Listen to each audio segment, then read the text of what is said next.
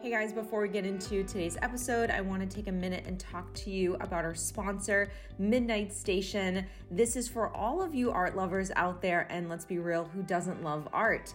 Midnight Station is an art gallery based in Texas whose mission is to put art on walls and smiles on faces. They have over a hundred different artists from all around the world with a curated collection of photography mixed media prints, and vintage posters. If you're in need of some beautiful artwork to fill your walls, then this is the spot for you. Their goal is to make it easy to shop for art that makes you happy. They also have three different frame options so it can arrive at your door and be on your wall in seconds. This takes the hassle out of picking meaningful artwork and a frame. With Midnight Station, you can do it all conveniently. I have to say, Midnight Station truly has something for everyone on their website, and they are currently running a sale for 25% off. Prices start at just $85 for high quality pieces, so head on over to midnightstation.com today for some beautiful new art. So let's talk about this question that I get often. Will this person change? Are they going to be different in another relationship? Are they going to actually heal? Are they going to get better? Are they going to treat this person better than they did me? And I want to talk about change because I want you to really understand what it means to fundamentally change. This is not just about wanting to change. This is actually about doing the work to change. Let me just start with this. I am always so hopeful that people will heal and change, but I'm also realistic to understand that in order to change, it requires a ton of work. Now, there are a lot of reasons why people won't change and they can't change and they just don't ever change. And here's the first one change is incredibly hard to do, and it's something that takes an extreme amount of effort and patience and time in order to actually overcome and to do something different. Now, change is something that is beneficial, but it's also something that's really painful. And until you are fully ready to open up your own window towards your past, towards your emotions, and really owning it all, and that's not an easy thing to do, to be able to look in the mirror and say, okay, these are the things that are going on with me, and, and this insecurity and this fear, and the way I approached you, and the way I communicate, and I I have a tendency to manipulate and I am narcissistic. For someone to be able to do all of that, that's a lot. That's a lot. And most people don't want to do that kind of work. The times where people actually do change, it's because they've hit enough pain in their life where it's really just undeniable. It's undeniable that something is going on inside of that person in you, right? Where you're able to really acknowledge, like, wait a minute, like, legit, something needs to change because I'm going through so much right now and I feel so uncomfortable and in pain and I just can't deny it anymore. And this is where you start to kind of like self reflect and say, okay, what am I doing wrong in my own life, in my relationships for me to be in this much pain? So when you hit that window of pain, all of a sudden the floodgates open and the window opens and you're exposed and you really go through that kind of like awakening process where you're in that dark night of the soul and you're in this period of like real severe pain, sometimes depression, because you can't deny anymore that the reason why you're suffering is because of your own self. So someone who is narcissistic, for example, and not even just narcissistic, narcissistic, most people in general can't acknowledge that. They don't want to acknowledge that they're actually the problem because then that means that they actually have to do some work to change the problem.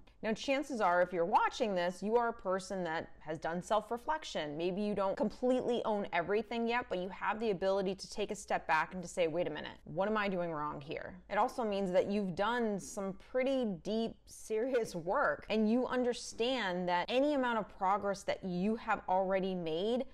has taken a lot out of you. It takes time, it takes mindfulness, it takes being able to say, that's my stuff right there, and not putting it on anyone else, even when you so badly want to, because you want to make that person out to be the problem. You have learned through doing this type of work that that's not going to actually get you the results that you need. So, most people don't open those windows, most people don't expose themselves, most people don't take accountability because that means that they are then pointing the finger at themselves and they have to now own it all. And no one wants to own it. The only time we actually own it is when we hit enough pain. But if I'm so used to being in a habit of not being able to self reflect because Maybe I have a personality disorder. Maybe I'm incapable of that kind of like acknowledgement and taking accountability and responsibility for myself. If I never learned that growing up, then I'm not going to do it as an adult. I'm just going to want to surround myself with people that enable my behavior. And when I'm around people that don't, I'm going to dismiss them or I'm going to leave those relationships or I'm going to get out of those friendships. Because really, what those people are doing is they're actually challenging me. And I don't want to be challenged. I want to be in my comfort zone of I'm not the problem, you are. That's how most people live their lives.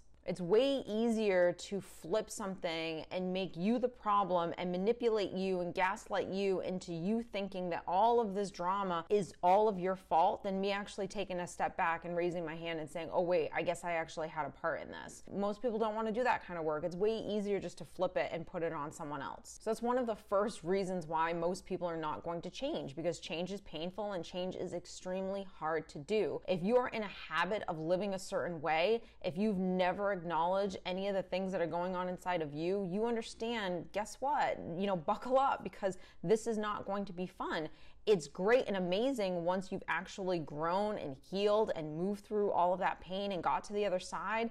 But when you're starting this, you are looking at a storm in front of you and you need to walk through that storm and you're doing it naked and all by yourself. All of the work is all on you. A lot of people don't sign up to want to do that type of work. And sometimes the only reason why you yourself have had to do that type of work is because someone else has caused you a lot of pain and hurt you in such a way that you couldn't deny your pain and your suffering anymore. And that caused you to kind of open up the window. And the minute you opened it, there are times where you wish you would have just closed it, but you can't. Once you open the window, it's done. And now you have to do the work. You have no choice but to walk through that storm because guess what? You can't turn around and go back now. Another huge reason why people just don't change is because, like I said earlier, they are surrounded by enablers. If they have always been around people that have enabled their bad behavior because those people themselves are dysfunctional as well and they don't take accountability and they don't hold res- themselves accountable for the things that they're doing wrong in their own lives and their own relationships,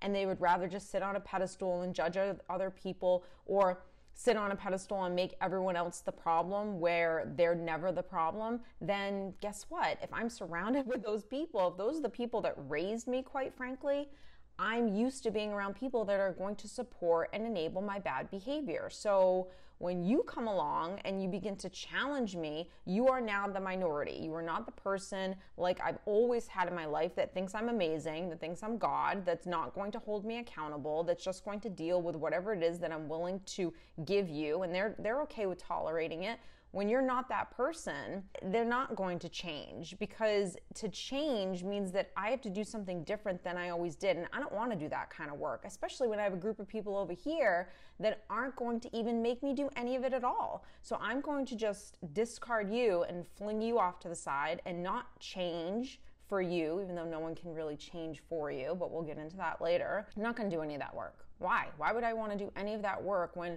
I can just surround myself with people that are okay with me the way I am, which is unhealthy? So when someone's raised by people that are dysfunctional themselves and they never taught this person boundaries, they never taught this person how to own their mistakes, never held this person accountable for anything at all, guess what? That's who you're witnessing today. You're witnessing all of the dysfunction that that person went through throughout their course of their lives, perhaps childhood, teenage years, young adulthood, etc., where they just always either surrounded themselves with these types of people, they sought them out. The problem just continued to happen over time. So there was no change needed to happen because I'm not in any pain because I'm getting exactly what I want. When you're talking about changing a specific habit, like we're not talking about changing the character of a person, when we're just talking about habitual habits that we do, that is actually easier to change than when you're talking about the character of a person. So if I'm in a habit of doing something, I have to first be able to acknowledge that that habit exists and that it is actually a habit and it's not part of my personality. So once I can acknowledge that, okay, I behave in this way or I do this thing and it's not beneficial to me, and the only reason why I do it is because I've done it for so long that now it just feels comfortable to me and I don't want to be that way. So there has to be a huge amount of acknowledgement before a change can actually start to really come into play, where someone can actually start to do something different than they had done before. If that doesn't really happen, that acknowledgement never happens, the person doesn't want to change, the person doesn't see the benefit of actually doing any kind of work whatsoever, then it's really not going to work because what's going to happen is that old habit is going to just pull the person back to who they used to be. I think a huge reason also why, especially when I work with couples, where one's not happy, the other's not happy, you know, and it's just this back and forth that's going on. A lot of the reason why, especially in marriages and relationships, change is really hard is because the other person's coming with a laundry list of all the things that they don't like about you. And when there's a list of things that you have to change about yourself, while change is hard, you can't change everything all at once. It has to only be one small thing at a time. I think a lot of people, in terms of habits and in terms of really communicating and working better in relationships, they put too much on the table where you're just setting yourself up for failure because no one's going to be able to change key fundamental things about themselves in one go. I always tell couples work on one thing at a time. Like set your partner up for success. That means that all the other things that are on that list that you want to see change or be different about this person, you have to completely let those things go. Do not think about them, do not bring them up, do not hold resentment towards the person when they do do them. It has to only be one thing that we're focusing on at a time. I think a lot of people when it comes to change, they really underestimate how long it actually takes to change core things about themselves. Now, this could be within yourself where you put these really huge expectations on who you want to be and how quickly you want this change to actually happen rather than giving yourself the grace and the patience that you need to want to keep working on this change. If you feel like, and if the stories are really negative and unsupportive, then I'm not going to feel like change can actually really ever happen. And so if that happens, then I might as well just give up now. And especially when it comes to weight loss, um, I find a lot of people really struggle with that these unrealistic expectations that they put on themselves rather than learning how to be their own cheerleader where they actually want to continue to work, if not work harder towards their goals. In terms of someone changing, you know, the story is why didn't they change for me?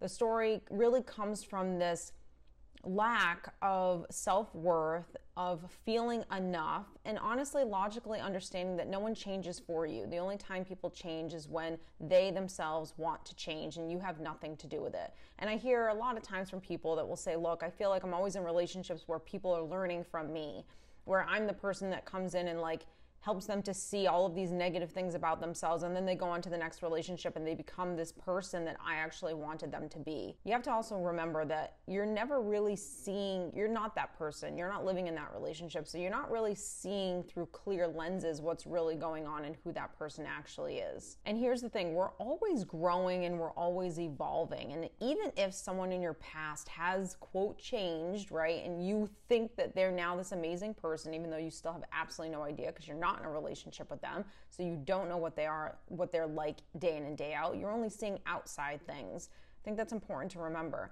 But let's just say that they actually do change. Guess what? So have you. So as you were growing and maybe you evolved past that relationship, then this start, person started catching up. Guess what? You kept growing too. So you're never going to be compatible with that person, even if they actually did do any work on themselves, because you yourself are changing and evolving as well. It's just something to really remember because we get caught up in these stories about how this person is going to be so different and and how they have changed just because you see a picture on Instagram or something like that. And you really got to keep yourself in check to understand that change is really really hard and most people don't change. And the reason why they don't change is because guess what? They themselves have to actually do the work.